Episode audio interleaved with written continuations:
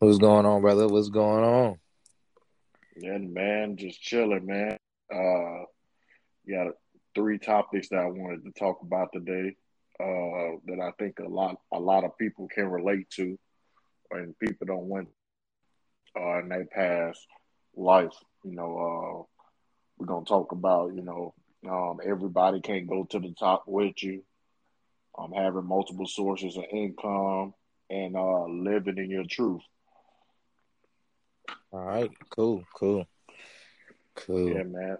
So we'll start off on, you know, everybody can't go to the top with you. You know, a lot of people can, and a lot of people will. When you first hear this topic, you will automatically think of somebody that's rich. You know what I'm saying? But the way I look at it, I mean, that's the extreme level, but I look at it from every demographic. So, you know, whether you making a couple $100,000 a year, a couple million, or you whatever, you know what I'm saying? If you advance to a certain point in life, and other people, you know, it's not on the same thing you on. It doesn't even matter. It doesn't even have to be that people have to be on the same level as you. It's just that, you know, they have to be, you know, striving towards something or not being, you know, a distraction or a liability. Right. And, you know, it's a lot of things where, you know, people feel obligated. And I look at this all the time, you know, with rappers, you know, and things like that, you know. Mm-hmm. A dude might get signed. They might give him about $500,000 up front, and he got a whole entourage, about 30 people. Right. Well, I'm like, you know, I ain't saying all these people could be real friends. You know what I'm saying? I ain't saying that you ain't got 30 friends. You know what I'm saying? Right. That could be true. Exactly. But it just like, you know, it's only so many jobs that can go in whatever you in if you're a boss. So it's like, you know. If you're a rapper, for instance, you got, you know, your people that's over you, like your CEO, you know, your label people. And then you got your right-hand person going to be your manager. And then you got your security. And then you got your people that probably, they go out and help promote and go get shows for you, things like that, or on the streets, networking features and things like that. But there's only so many jobs that can go around, and, you know, so a lot of people feel obligated, you know, or feel entitled, you know, if they've been around you for a while, and think that you either supposed that you owe them something, or just feel like, you know, hey, you supposed to do this, you know what I'm saying, or anything like that, and it's like, you know, it ain't nothing wrong with helping people, but, you know, like I always say, you know, when I become a millionaire, I ain't saying I want to help my friends out, but it's a difference than giving somebody a handout versus somebody coming with an actual business plan of them having or them trying to make some money on their own, so they don't have to ask you for their money no more. Right. Yeah, that makes sense. I mean, it makes full sense. I agree. Like, what you said with the rappers, you know, we always, you know, we black, you know, we can be honest, so we speak on our folks, and we know how our demographic is. You know, everybody feels entitled. You said that word, and it always strikes a nerve. It strikes a nerve with me, because everybody do feel entitled around you, especially in our community. You know, not saying it doesn't happen in different communities, but our community a lot. You know, like you said, about you got an entourage with you, and it might be 30 friends. You know what I'm saying? I'm going to use your analogy. I love it. It might be 30 friends, and not to say you don't have 30 friends, but how many jobs can you, you know, give out as a rapper, for example, to 30 friends? I don't think you can put 30 friends on the payroll unless y'all, you know, unless you're thinking bigger, you know, unless you're thinking of, you know, maybe different sources of income, but we can get to that later. But, you know, for the most part, you know, the whole entitlement, that really... I really like how you elaborated that. You know, I agree with that for sure. And a lot of things, you know, it's just, you know, that everybody can't go to the top with you. It's like, you know, everybody got their own journey, you know, like with somebody, you know, good at sports in high school, and they got a real shot to go to the league, You know, once they get in the NBA and things like that, you know, you're going to have your circle of people that you're going to have around you. But, you know, sometimes you grow apart from people. And it's not to say, you know, a person did nothing wrong, because they couldn't did nothing wrong to you. You know what I'm saying? Y'all just on two different wavelengths. You know, I'm going in this direction. I'm a professional ball player. And you still in the neighborhood. You know, you might either just be a 9-to-5 worker or not doing nothing. You know what I'm saying? So, you know, eventually, you know, if somebody's striving towards something and they accomplish something big as far as either being a rapper, being an athlete, owning their own business where they're making a lot of money, things like that, you know, if you not either, you know, on the same wavelength or encouraging them or things like that, or just waiting for them to, you know, to hand you something, eventually y'all going to grow apart. And a lot of people can't understand that. And unfortunately, that's how a lot of, you know, backstabbing or murders happen, because a lot of person, you know, a person can reach a certain level of success. And then once they cut somebody off, you know what I'm saying, or they grow apart from somebody, now this person mad and hating on them, now they either want to go after them in a hurtful way, try to hurt them or do something to them, you know. And I know Boosie says the realest thing on the interview, man. He said, you know, nobody is going to hate you more than where you from. Damn right. Because he said when he moved from Louisiana to Georgia, he said, I could ride in these same cars and do the same thing I did back home, and these people just don't ask for an autograph because, you know, they admire stars. You know, when you come from a small town or where you from in general, you ain't got to be a small town. You know, you got that person that was in that same third grade class with you, that same middle school class with you, and now they become hypnotized with hatred. Now, he said, when a person stopped hanging with you, don't think they're not talking about you. You know what I'm saying? He was like, now you got rich. Now they want to catch the people behind you and sit back and talk about you. Right. I mean, it makes perfect sense. You know, I mean, I wouldn't expect anything less than my hometown. You know what I'm saying? You know, I'll speak the truth. You know what I'm saying? Like, back in my hometown is the same thing. I'm saying thing about your hometown. Like you said, that person that went to school with you, you know, that person that saw you grow up, saw you get your first car, saw you didn't buy a car, you know, saw you get some girls, saw you didn't get girls. You know, people always know a story about you. So I never expect the hometown to show love. I never do. There's no need to. And I think that's a rule of thumb for people that go out here and try to create their own platform, try to create, you know, their own wave or what they want to have, you know, what they want to be successful in. You have to become a martyr, and, you know, you have to work hard for it, you know. And one thing about it, you have to forget about the hometown. They're not going to support you. It's people that don't know you are going to give you that raw and authentic love before anyone from your hometown. Like, I go through it right now. I deal with it literally about once or twice every 90 days. Prime example, I made a post dealing, you know, with the Will Smith thing and Chris Rock. And honestly, I felt I put it on Jada.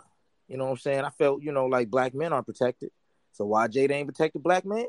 And the first thing somebody did was they commented on the post trying to expose dirt, you know what I'm saying, about my life. You know what I'm saying? Just expose lies. And I was like, well, dang, you didn't even talk about, you know, what the post was about. You just wanted to be an asshole. You know, so I don't you expect nobody from the hometown to support you at all. If you do get some support, that's a surprise, and take it with a grain of salt.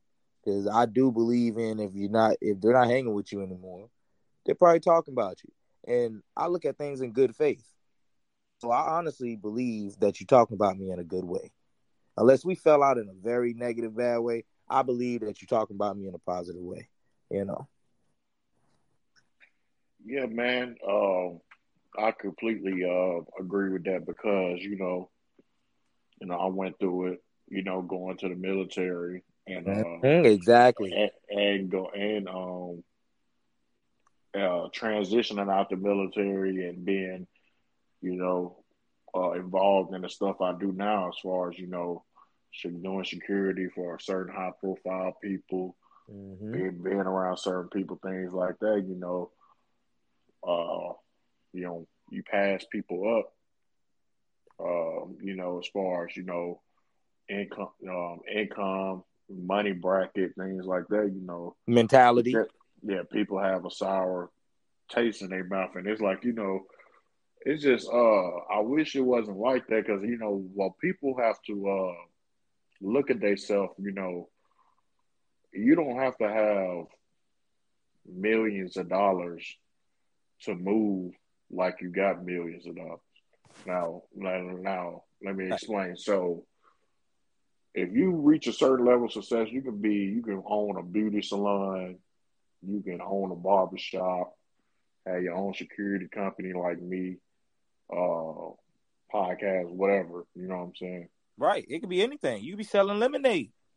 And once you become good at it and you start excelling at it, you have to treat yourself as an asset. So that means that, you know, you can't put yourself in certain environments. You can't think it cause harm to you to where it's going to bring harm to you to where you're not going to be able to provide for your family anymore.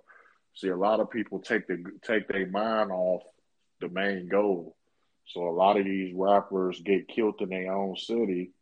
And it's like, all right, you already done succeeded. You got the big break. You got signed by the deal. You making hundreds of thousands, millions of dollars a year, and you let yourself be open to get killed where you should have been moving. You should have been treating yourself as a business. You should have moved away from people that you know that's not for you, or around certain environments as far as the hood, you know, that's not going to be beneficial to you, and put yourself in certain demographics of where, you know, people either going to be happy for you or, you know, they're not going to be trying to harm you because they're making just as much as money as you, if not more. Man, E, you can't say that, E. They're going to hate you for that, E. You can't say that because then they're going to tell you time to go be around the white folks. They're going to call you a sellout. And, you know, I totally agree with you, but, you know, they're not going to like it. They're not going to like that. Because you told them so, that's the truth. You need to surround yourself with like-minded people. You need to, it don't matter what the race is, but we speak to our community because that's what we know. That's the people we grew up around. And yeah, man, I don't think they're gonna like you for that one, but I totally agree. You hit the nail on the head. You have to surround yourself around like-minded people, and you also have to learn that like-minded people are also not gonna be your family.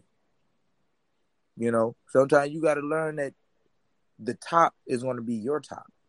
You know what I'm saying? A lot of people like to set the roof, or they like to set the standard for you in their head. But they got to understand, a lot of people don't understand that you, E, Eric J. The Great, you got your own top. You know what I'm saying? You got your own standard for what's greatness. You know what I'm saying? A lot of people they'll look at the top and this is the top. You should be here. Yeah, you should be there, baby. No, this is where I want to be. And, you know, a lot of people have to realize that when you're going into making big decisions, even small decisions, we can call them all decisions. If you realize that you have to create your own level of success in it, when you look at the levels and be like, well, I'm going to start here. Let's look at me, for example, when I got out of the military. You know, I had to get foot surgery. I found out that my metatarsals and both of my feet were broken. I don't think we even spoke about that. But I had to get foot surgery. I had to learn how to walk again and everything. So from 2014 to 2016, I couldn't walk. You know, I held a job for probably like 90 days, bro. And, you know, that shit was hard. You know, depression really kicked in. But one thing I realized in my downtime was whenever I can walk again, I have to start. It's not like I'm going to take a PT test going back in the military. You know, my career is over with as far as military. You got to move on to something else. So what I did was I like cars. I like cars a lot. So I went to Valvoline. You know, Valvoline, oil change. You know, we run oil changes all day. And it's beautiful. I learned a lot of maintenance things. I learned a lot of preventive maintenance to keep your car out the shop before you got to spend a bunch of money. So I said, well, I'm going to go, Valvoline. Did the Valvoline thing, got the assistant manager. I was like, man, that ain't the top for me. And, prime example, my mom, she was like, yeah, you're assistant manager, man. That's good, man. You make good money. You know what I'm saying? Shit, that's good. That's all you need. And the first thing I was thinking, like, yeah, that's great, but I want to be the store manager. I want to have my own store.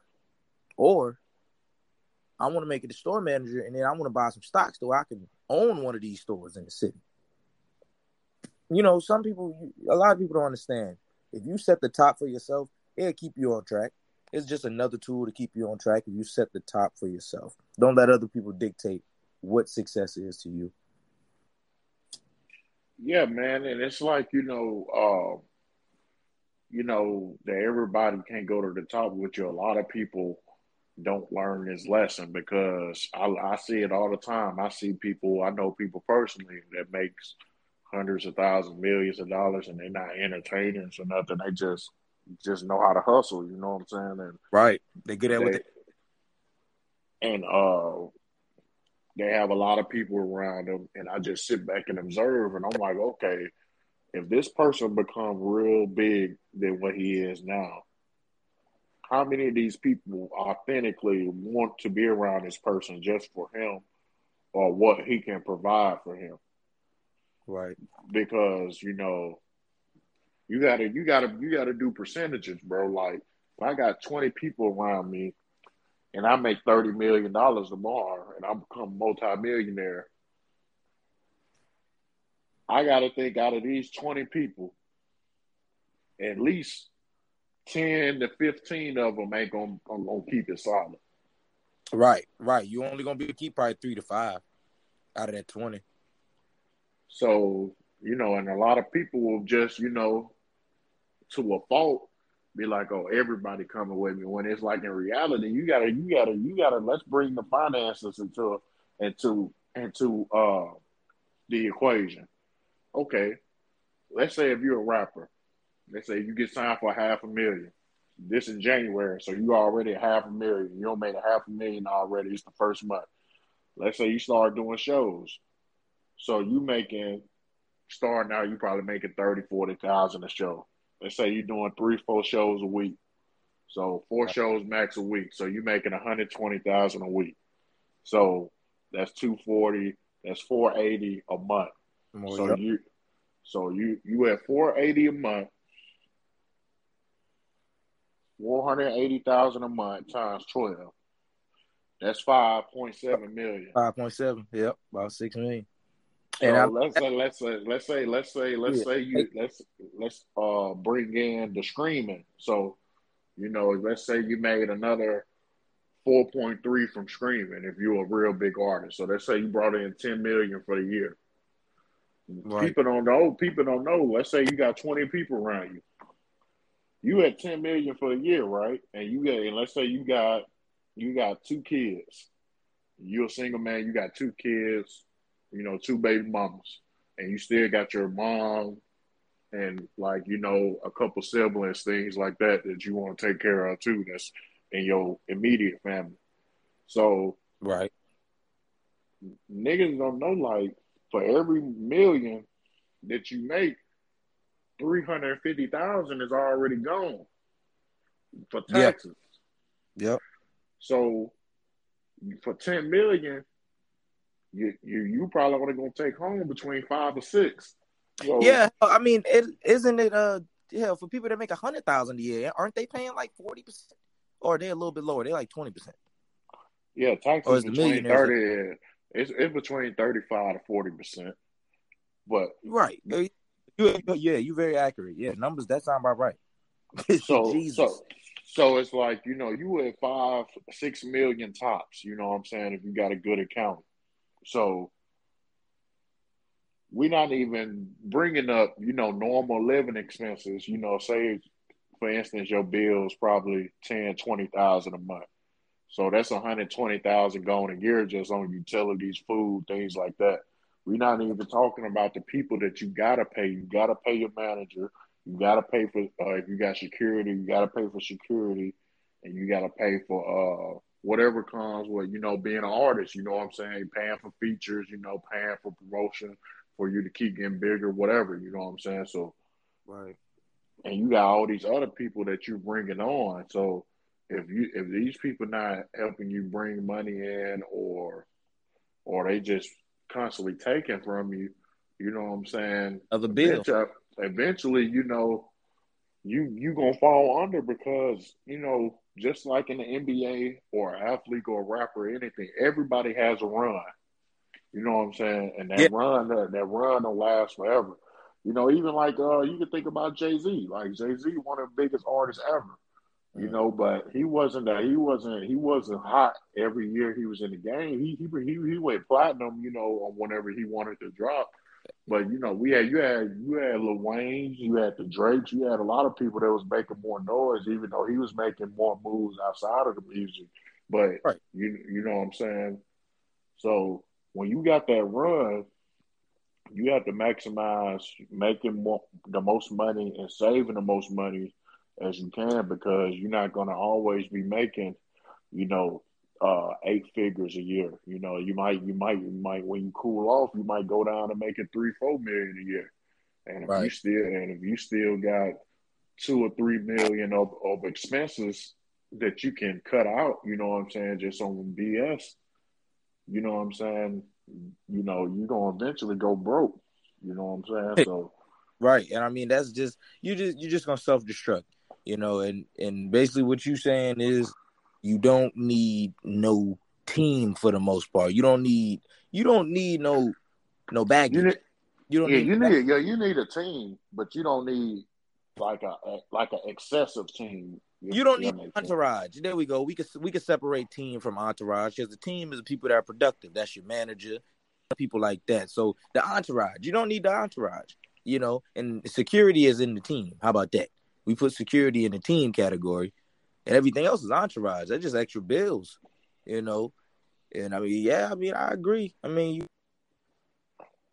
you know, using rappers as an example, and hell, you can use hell, instead of using rappers, hell, you can use just simple people like us that probably, man, you can use a Walmart worker.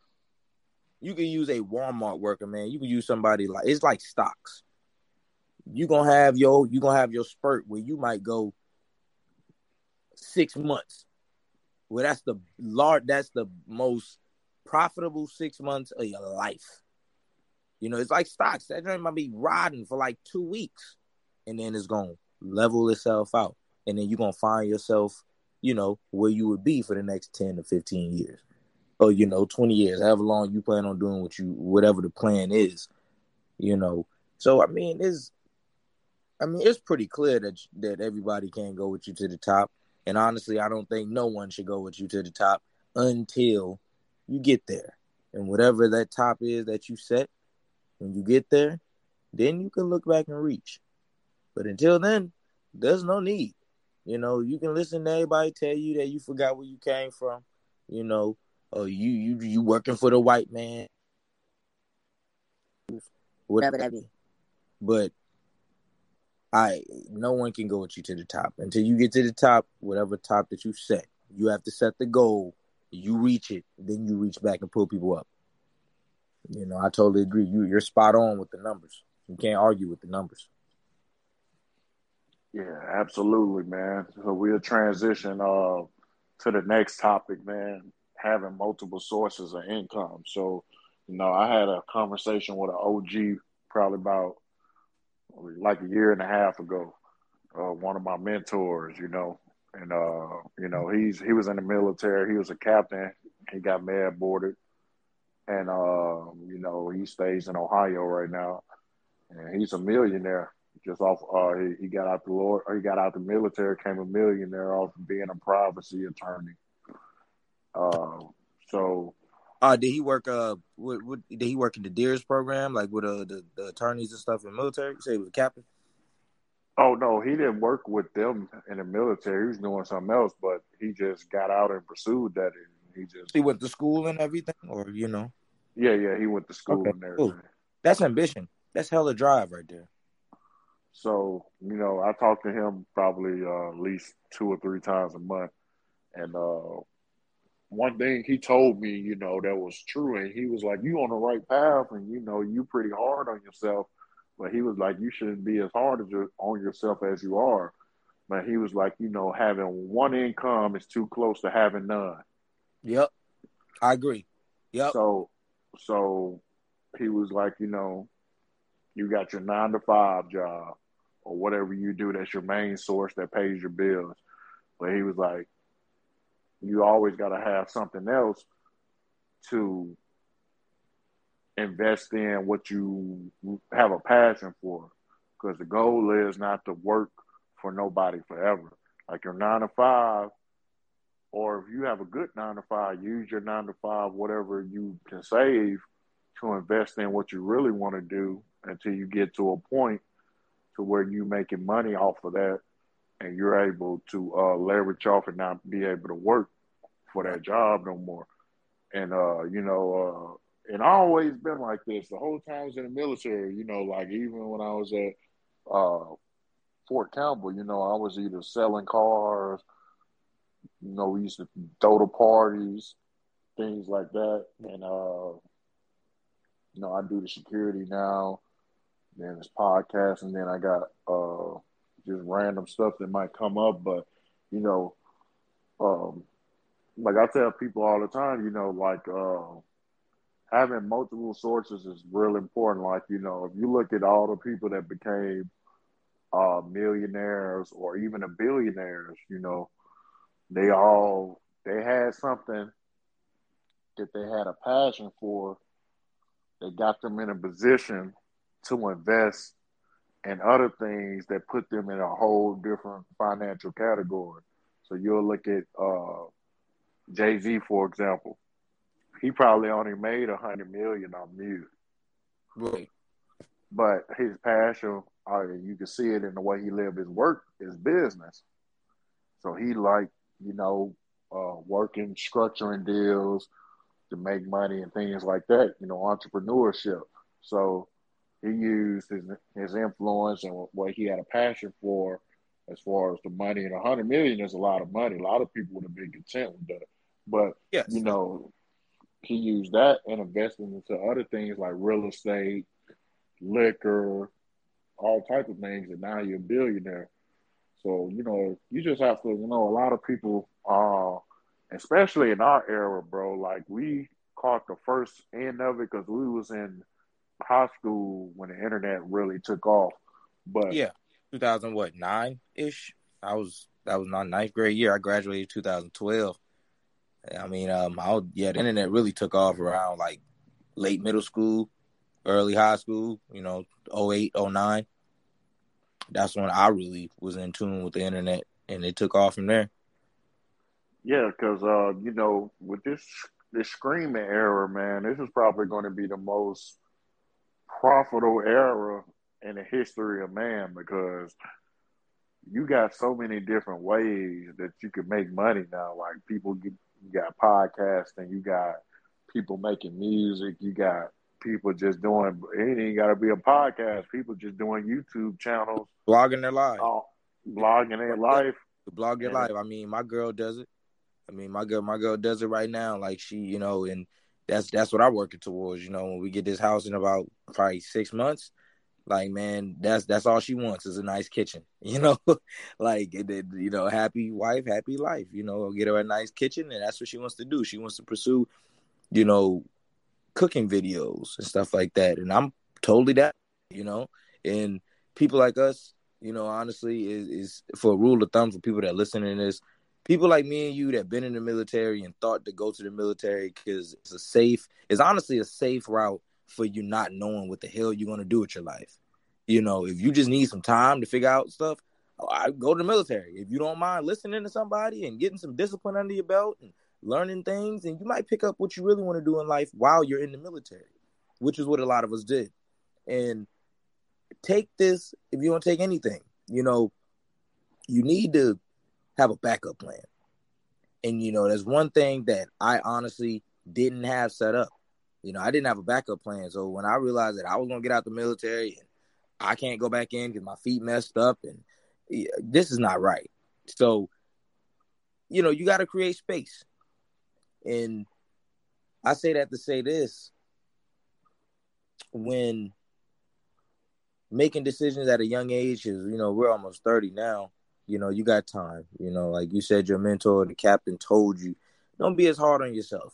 And I literally stand by that every day. I stress. Anxiety kicks my butt. Depression is real. Like, mental health is something you really need to focus on. So don't be hard on yourself. You make sound decisions. You're going to fail. You're going to expect to fail. You got to expect to fail. And you just bounce off them. You know, you bounce off them and you make sound decisions, man. You take care of everything. So, you know, having multiple sources of income is, of course, like you said, the podcast, and you have blogging your lives. You have, like you said, people doing music, and people aren't even looking to be mainstream with music. They're just looking to create a fan base that'll support them. You know, if you can get a cool 5 million people out of the world that love your music, you don't need to be on no big label. You can do your music just like, I think it was Starlito and Don Tripp, them boys from Memphis. You know, I don't really think they was ever mainstream, but they were just very well known. It's like the whole Tennessee loved them, or like the whole South loved them. You know what I'm saying? That's like at least, you know, 10 million people. You know, you can just create your fan base and whatever that may be. And this era is super, super overwhelming. You know, you have mobile vendors. Like, have you ever heard of the, I've been seeing a lot of ads talking about online vending machines. Have you seen that? No, I haven't seen the online vending machines, but I've been thinking about getting into the vending machines because they're not that bad. They're not that they really cost efficient. They're not as much as you think. You know, they yeah, I seen a dude. I got this thing on my phone, and it's this dude. He's real popular for the vending machines. He became a millionaire on vending machines. He said you can get. He said he his first vending machine, he was making $9,000 a year just off that one machine, because he was like, you know, if you get lucky and get in a hospital or a gas station or wherever, you know what I'm saying? He was like, you got to think about it. You know, everything in there ranging from $1 to $2.50 at the most a piece, and you got a building with over 200 people in there. At least 10, 20 people going to go to that vending machine every day. Today, probably more than that. You know, say use Louisville, for example, or Nashville, for example. You know, we're close to hospitals, or I got Tenova down here in Clarksville, which is only 30 minutes from Nashville. So, yeah, that you got thousands of people that walk by that vending machine. You never know. Yeah, all you need is 20 people to touch it today. You don't even need that. That is passive income. Once you buy it, it's bought. When you get the contract, you got it. You keep it stocked. That's all you got to do. It's income. And the ATMs. My homeboy said it only take a couple thousand to get an ATM. He got 2 ATMs. He's making a killing off ATM. Yes. Yep. You're exactly right. There's a lot of things to create passive income. You know, people work the 9 to 5. I love working my 9 to 5. I love working on cars, but I also want to, you know. I want to have a clothing line, or I want to, you know, I want my fishing channel. I want my YouTube fishing channel to get some traction, and, you know, I'll be able to branch off, and I can come to Louisville. Me and you can get on a fishing charter, you know what I'm saying, and get some nice content. You know what I'm saying? There's so many ways you can create passive income, you know, and it's fun. You always got to shoot for things that are going to make you challenge yourself. You got to get comfortable with being uncomfortable. And I say that again. You have to be comfortable with being uncomfortable. And, you know, you'll make a lot of progress in life. You know, some things you'll get a whole lot of blessings, and you'll progress a lot whenever you focus. That's all you have to do is focus, man. And I believe in, you know, keeping some type of job. So what we're talking about, it needs to be talked about. You know what I'm saying? Buy stocks. You know what I'm saying? I'm not saying go out and just spend. You don't need thousands of dollars to buy stocks. You can have $20 and buy some stock. You know, create passive income. You can look at the stocks and study them. Notice that 6 months ago, it had a spike. And now, right now, they've been down. You might want to buy. And then, you never know, 6 months down the road, that thing might spike twice as what it did 6 months before. And there you go. You buy $20 there, $5 there, $20 there, $5 there. Next thing you know, you might make $20,000. Look at the Bitcoin owner, for example. I mean, the Coinbase owner that created the app that all the cryptocurrency is on. That young man is a genius. And that stock, whenever that hit, Robinhood, I think it was at, like, I think when the app was going to go public, it was at $100 and something, maybe $200 a stock or something like that. And that thing shot up to like 4 something. And just imagine, that dude made over $100 billion. He became a billionaire, dude. Or I think it was 5 billion, something like that. He made over 100. Yeah, it was like, yeah, it was a stupid number he made. Stupid. Like, so yeah, man, multiple sources of income don't have to be big things either. You know, you can sell oils and shea butters. Let's be real. That's what I've been working on too. I love shea butters and oils and black soap. Man, shoot, man, there's a lot of things you can get on to create passive income. Before you know it, you don't have to work the 9 to 5. You'll be doing what became passive income became primary income. Now you got rid of a 9 to 5, and now you went down an income. So guess what you got to do? You got to create another income. And in the midst of that, a lot of our community have families. We have families, so everybody want their son, their daughters to be in gymnastics and football and baseball, soccer. So, yeah, man, Eric, you on it. I totally agree, man. Eric, multiple sources of income is the key to sustaining, a work ethic, a strong mind. And it instills it in the people up under you. Yeah, because, one thing that I wanted to go at with the multiple sources of income, people don't realize, you work a 9 to 5, if you don't stay on it long enough to get a retirement, you really doing yourself a disservice because, everyone has life insurance and you can leave your kids or whatever, your life insurance policy when you pass away. But, we don't want to wait till someone goes in the ground to create generational wealth. So you can have, you could be working a 9 to 5, you know what I'm saying? Say, for instance, you worked at the post office or wherever, and you might do hair on the side, or you might cut hair on the side, and you might get so many customers to where it don't even make sense to work at the post office or wherever you're working at no more. You could double doing one. Yeah. You can invest in your credit, take a loan, now get your own building. Now you can rent out all them chairs. Everybody got to pay to cut hair in your shop, and you still making money off your clientele that you had before. Yes, sir. Yes, sir. You on it. Yes, sir. I love that idea. I love it.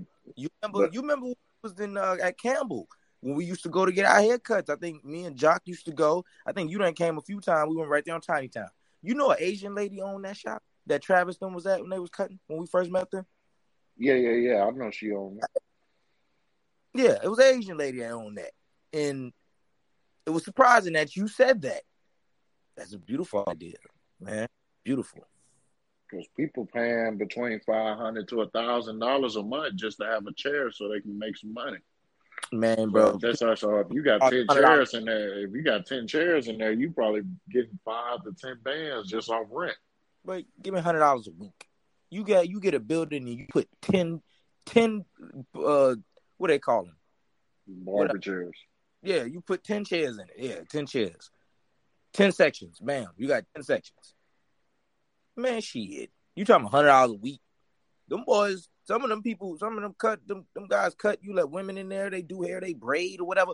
Man, you talking about $100 a week. Because, I mean, think about it. You said invest in your credit, take that loan out. You gotta make it work for you. You got to make sure you got a good deal. Them people going to be in your shop and it's going to go crazy. $100 a week. How about that? 10 people Let's say you even only got 8 people, but let's say you maxed out. You 10 chairs, 10 people, or 10 barbers, whatever. Man, come on, dude. $100 a week? I take that $1,000 a week. That's $4,000 a month, maybe $5,000 a month on some months got an extra week. Shit, I take that. That's because think about it. You bought the building. You pay back the loan. You let them know how much you can give them. Think about it. You laid down the foundation. I love that. So, hell, you can take that. You give them people, what, $200 a month on that loan? And that bill your credit back because you paying back the loan over time. You know, it looked good. It's in good standing. And then at the end of the year, you put a lump sum on it, pay $5,000 on a loan. You know, because you might bought the building. You might bought the building for what? Say you bought the building for $30,000.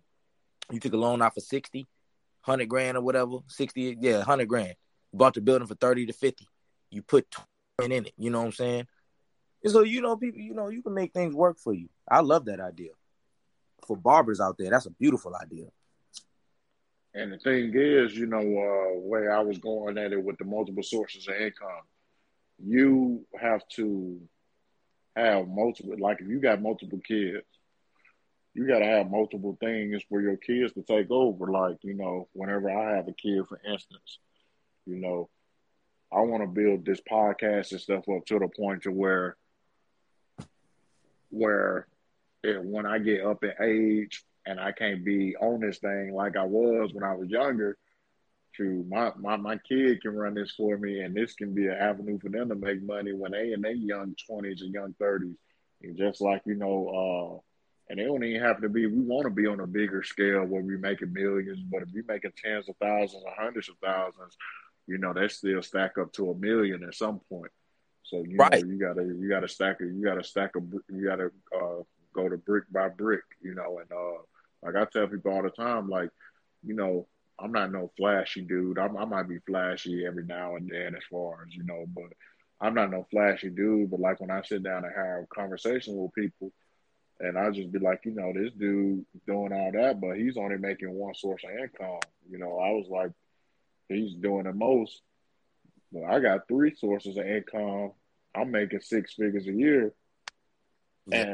And you don't see me out here, you know, just doing the most, you know what I'm saying? So it's just like, you know, people just have to realize, you know, it's good, you know, if you got one income and you got a degree and you making 6 figures a year, that's cool, you know what I'm saying?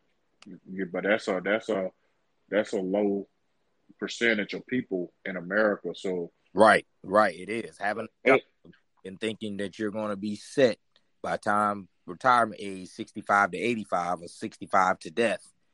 I mean, you need at least 3 million, and that's just for you alone. So with a family, yes, you need more than that. You need some sources of income coming in a lot, you know, definitely, because your kids might can run the camera or something like that. You know, you might take the podcast not only for doing audio, you might go from doing audio and video, you know, and hell, you never know what you might be doing years down the line with a podcast. Same thing for my fishing channel. Like, you never know. I might be going from state to state. You know, I might not have to work at Goodyear forever. You know, I know I'm not going to do that forever, but I'm going to have a tire shop in my backyard. You know what I'm saying? I'm going to have the tall ceiling garage. It's all about creating sources of income. When you find things that you like, you need to attach yourself to it, and you need to make sure you build. You build for your family. Because my old lady ain't got to worry about this. You know what I'm saying? This is things I turned the kids on. I got 2 sons and 2 daughters. And it's amazing that we even have the mindset, you know what I'm saying? And it's beautiful. You know, you don't even have kids yet, and you're at the age that you're at. So, you know, for people that are listening, you know, we're on 2 ends of the stick, but you know, like minds, they attract, you know what I'm saying? Even though batteries are different. So I like that of just creating sources of income to where you can literally lay back. You don't, no one wants to work until they die. That's very few people in this world, but we all know that the world just wants very obedient workers. And we need ditch diggers. I'm sorry, but I have to say it. We need ditch diggers. We're going to have poor people. We're going to have homeless people. But for the ones of us that have ambition and that we're going to strive for greatness, this is what you have to do. You cannot work no 9 to 5 and think that you're going to become a millionaire unless you hit the lottery. And that's a very small percentage. That's a very small percentage. You know, you got the younger group. They're doing the Forex trading and stuff like that. And a lot of people are getting money off the trading the cryptos and stocks and stuff. And that's all fine and dandy. But you want things that are very solid. And, you know, barbering, you're having trades. You know what I'm saying? Having trades and things like that. Carpenter work and things like that. Being able to build houses and stuff like that. Like, it's beautiful. Being able to fish. Things that are going to be around forever. You know, podcasting is going to be around forever. I'm sorry. That's something that has been invented. It's been around forever, but it's been a wave the last, like, what you going to say? 8 to 10 years? Probably shorter than that. Maybe 5. Like, podcasting went out the roof because everybody wants to, you know, hear what someone has to say. They want to hear different perspectives. And, you know, everybody likes fishing. Everybody likes cars, racing. You know, man, there's so many things. I don't think anyone out here nowadays, if you're not thinking multiple sources of income, then you need to regroup. You got to get a Venn diagram and you got to start over. Because there's no way unless you do the school route, and that's a low percentage. Like Jones said, like he already said, there's a low percentage that go out here, get a degree and make 6 figures a year. And you're still in debt. So go ahead, E. Yeah, man, because, you know, with the 6 figures still in debt, like I told somebody the other day, people be flexing with their degrees. Okay, let's say if you get a degree, right? You say you get a degree in human resources and you walk on making $130,000 a year. But you got $100,000 to $200,000 in student loans. Okay, mm-hmm. So you making $120,000 a year. Oh, I got a degree. Oh, I'm better than y'all. Okay, $120,000. Okay, 35% of that's already gone to taxes. So now so you're not in upper middle class no more. You back in middle class as far as like what you taking home. Yep. Now we not even talking about. Let's say that take you down to probably 80,000, right at 80,000, high 70. That's gone off the rip.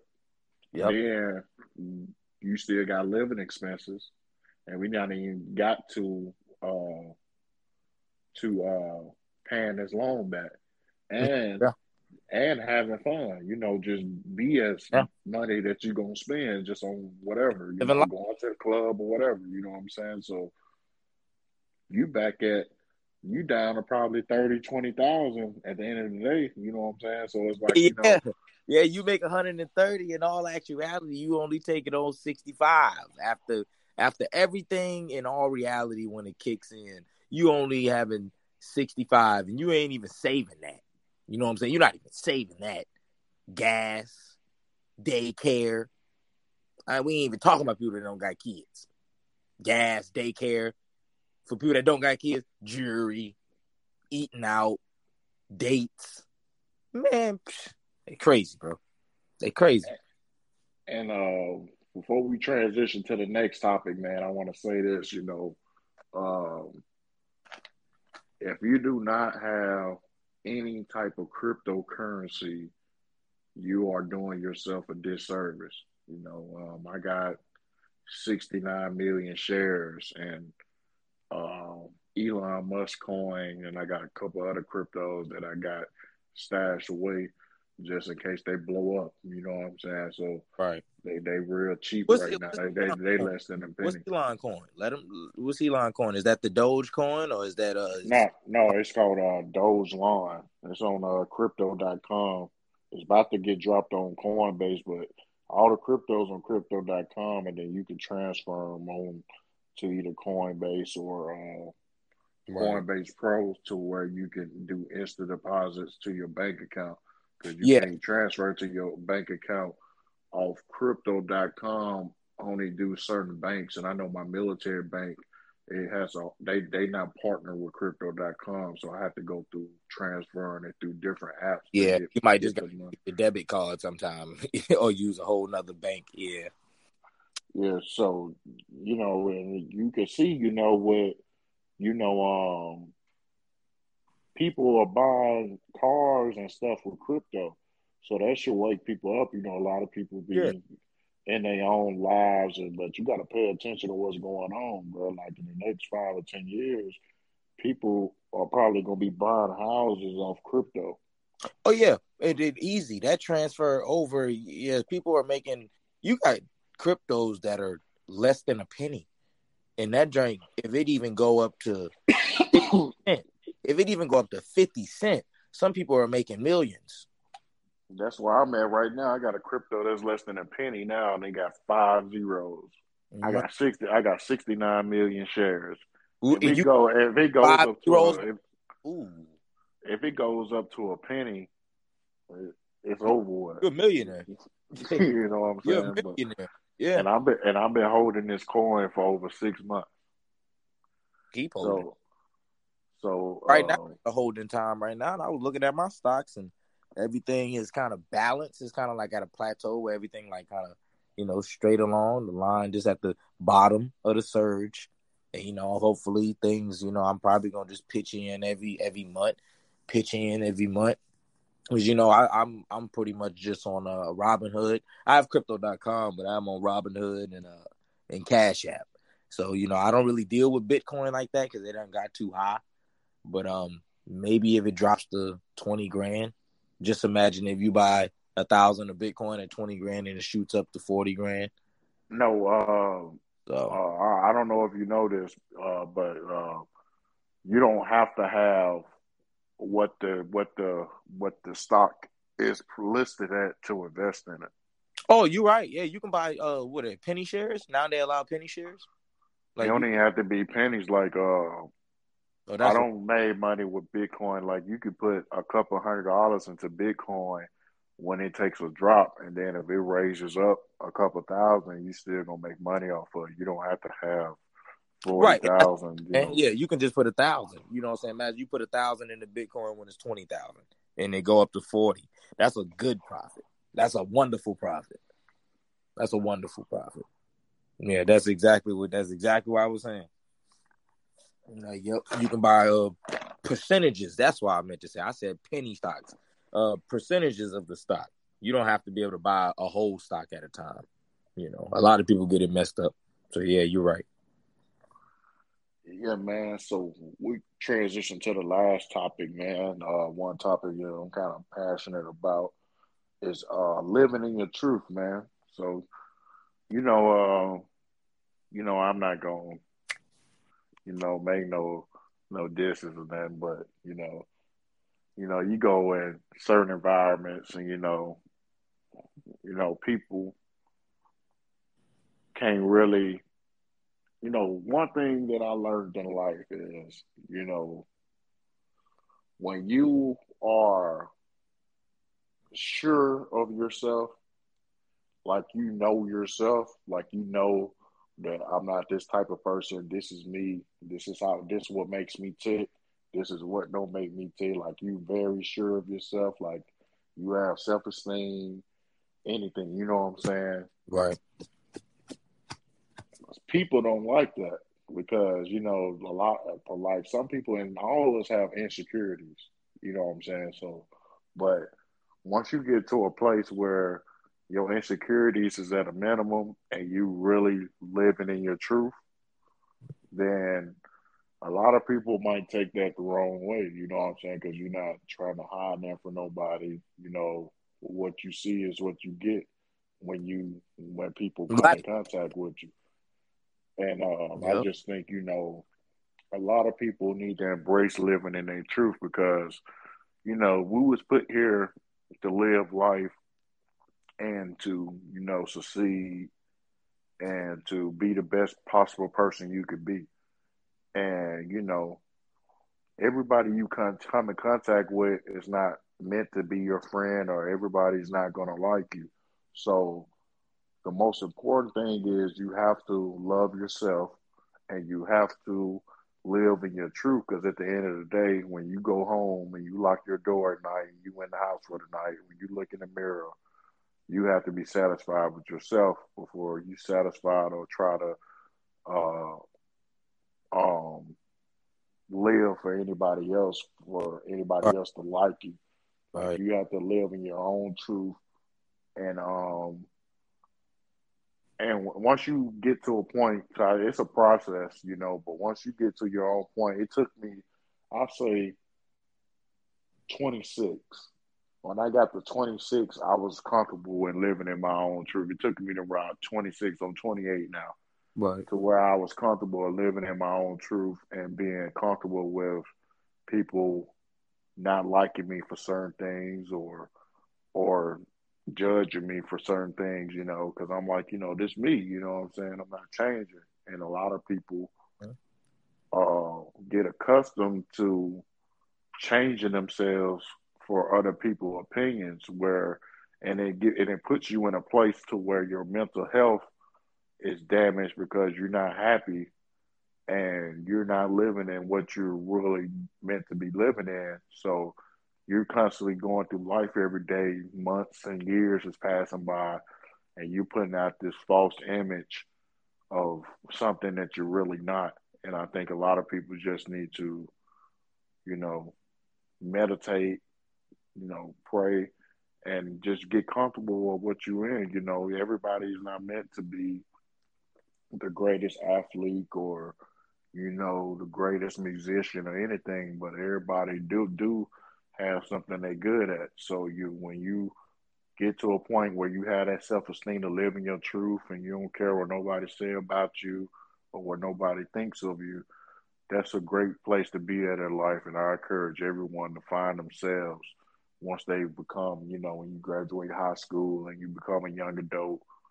I encourage everyone to just find yourselves and live in your truth once you found yourself, because that's going to put you at the most peaceful state in life, and you're going to be able to really enjoy life to the fullest, because no matter what people you come in contact with, you're going to be able to be yourself without having no remorse or anything, you know, hanging over your head. And well, what's your opinion on that? You know, I definitely, I'm rocking with you on that one. You know, I believe it. You know, honestly, is being an only child and not having no brothers, no sisters to really talk to, anybody outside of mom and dad.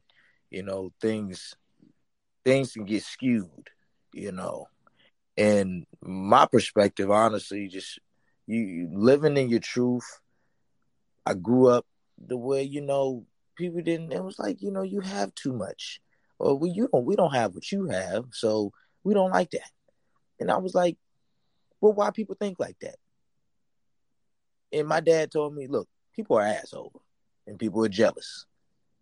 And one thing I understood when I started living in my truth, and it was probably around, I would say it was late last year, and I'm 27. It was late last year. You know, I turned 27 last year, but it's very hard. You know, I'm being real honest on this one. You know, it was very hard when you come to living in your truth and you understand that reality is what it is, because there's a whole lot of things you need to cope with. So what I got out of it was, you have to be unapologetically yourself. You have to be 100% yourself. Is some people live their whole life not knowing who the hell they are, or they've been living their whole life wondering if somebody saw them. Do they see me with this car? Do they see me with these shoes? You have to not give a damn, you know, and I hate to say the younger kids, because I'm young, you know, I'm 27, but it's just the younger generation say it more than my generation did, is you have to give zero fucks. And you just have to give zero. None. You have to understand that what you're doing is good for you. It's going to benefit you. And you have to go for it. I'm not going to make it long. You know, I'm not going to ramble, because it's very cut and dry. And you know, you laid it out real good, E. It's just, you have to stay focused. You have to really stay focused. Nobody is going to like what you do. They're not going to like when you tend to not care about what anybody thinks. Prime example, running this podcast. Prime example. It's doing this fishing channel. Prime example. Your favorite YouTuber, your favorite artist, you see the negative comments that people say. Some of the things don't even make sense. Some of the things are pure hatred, just pure jealousy. So you have to understand that you're going to be you. When you realize everything that you do is going to be sound, is going to be a very good decision. If you're going to think before you perform your task, you'll be okay. You don't have to stress yourself out about it.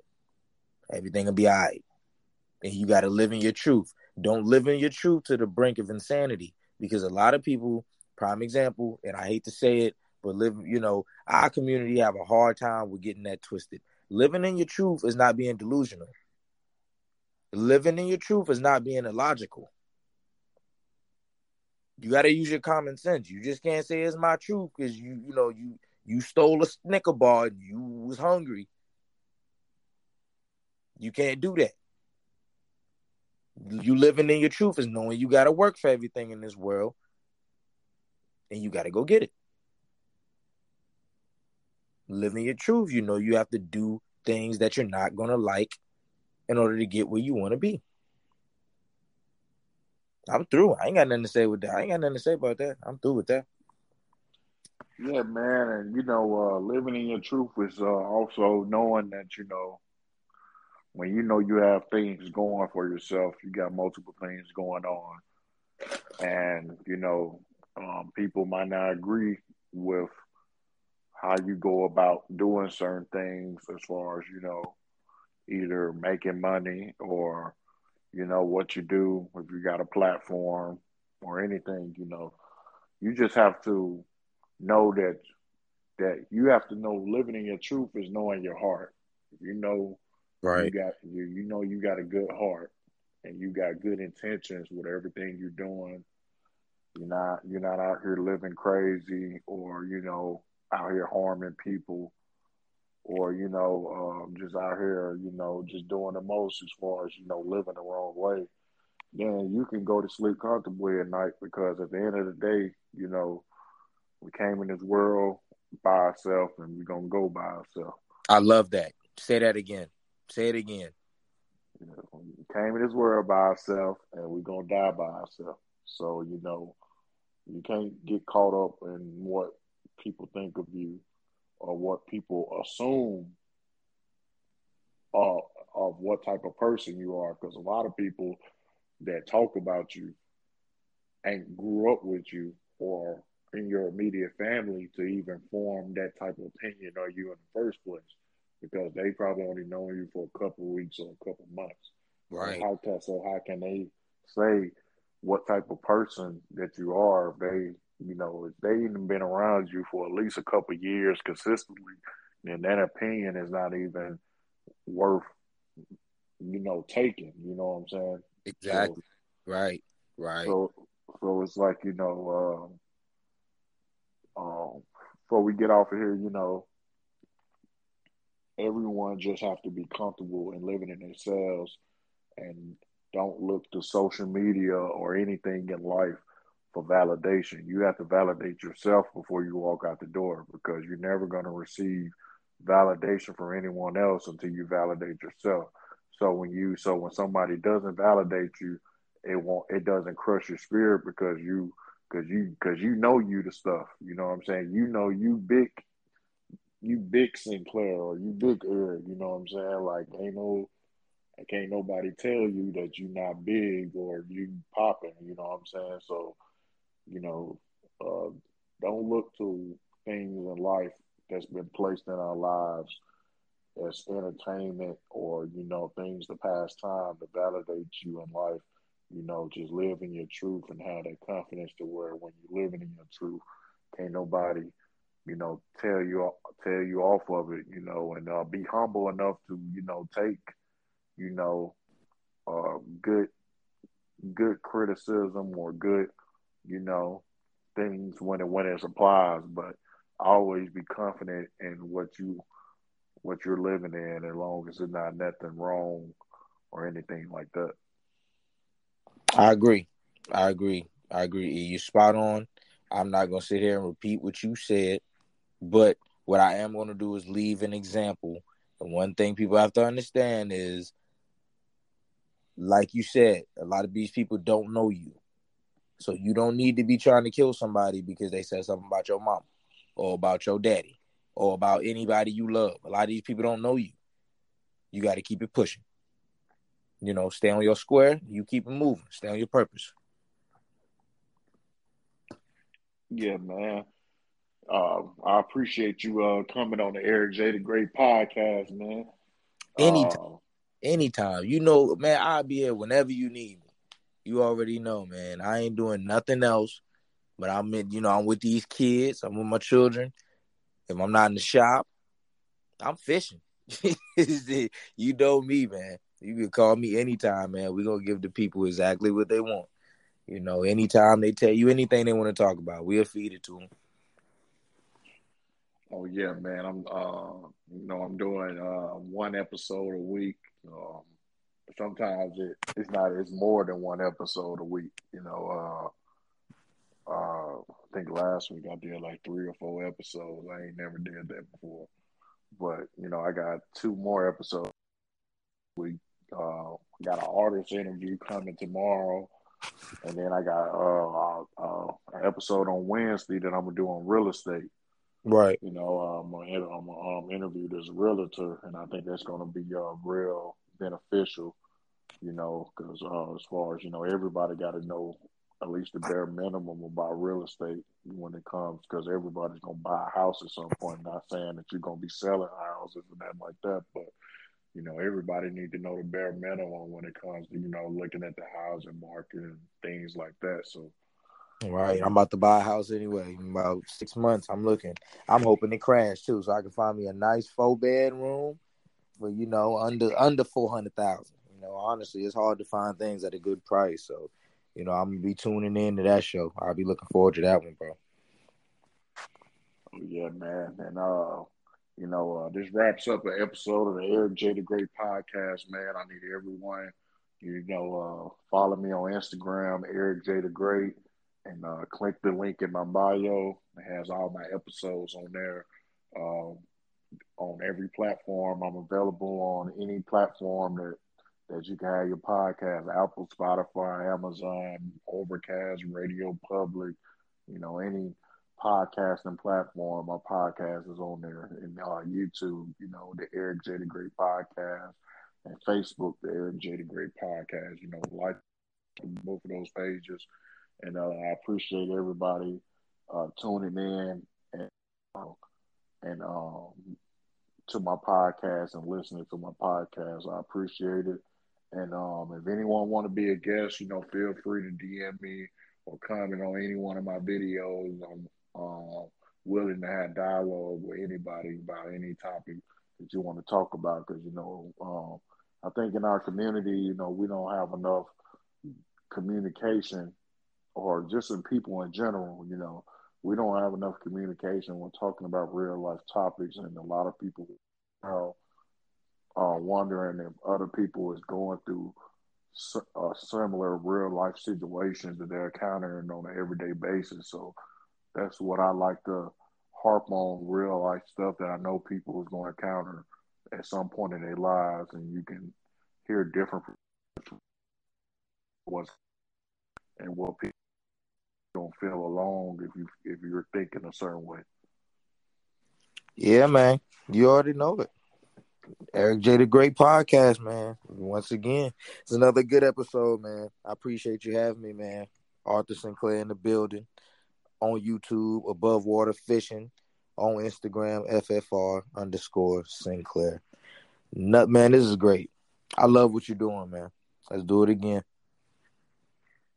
All right, man. I appreciate you coming on tonight, and we out.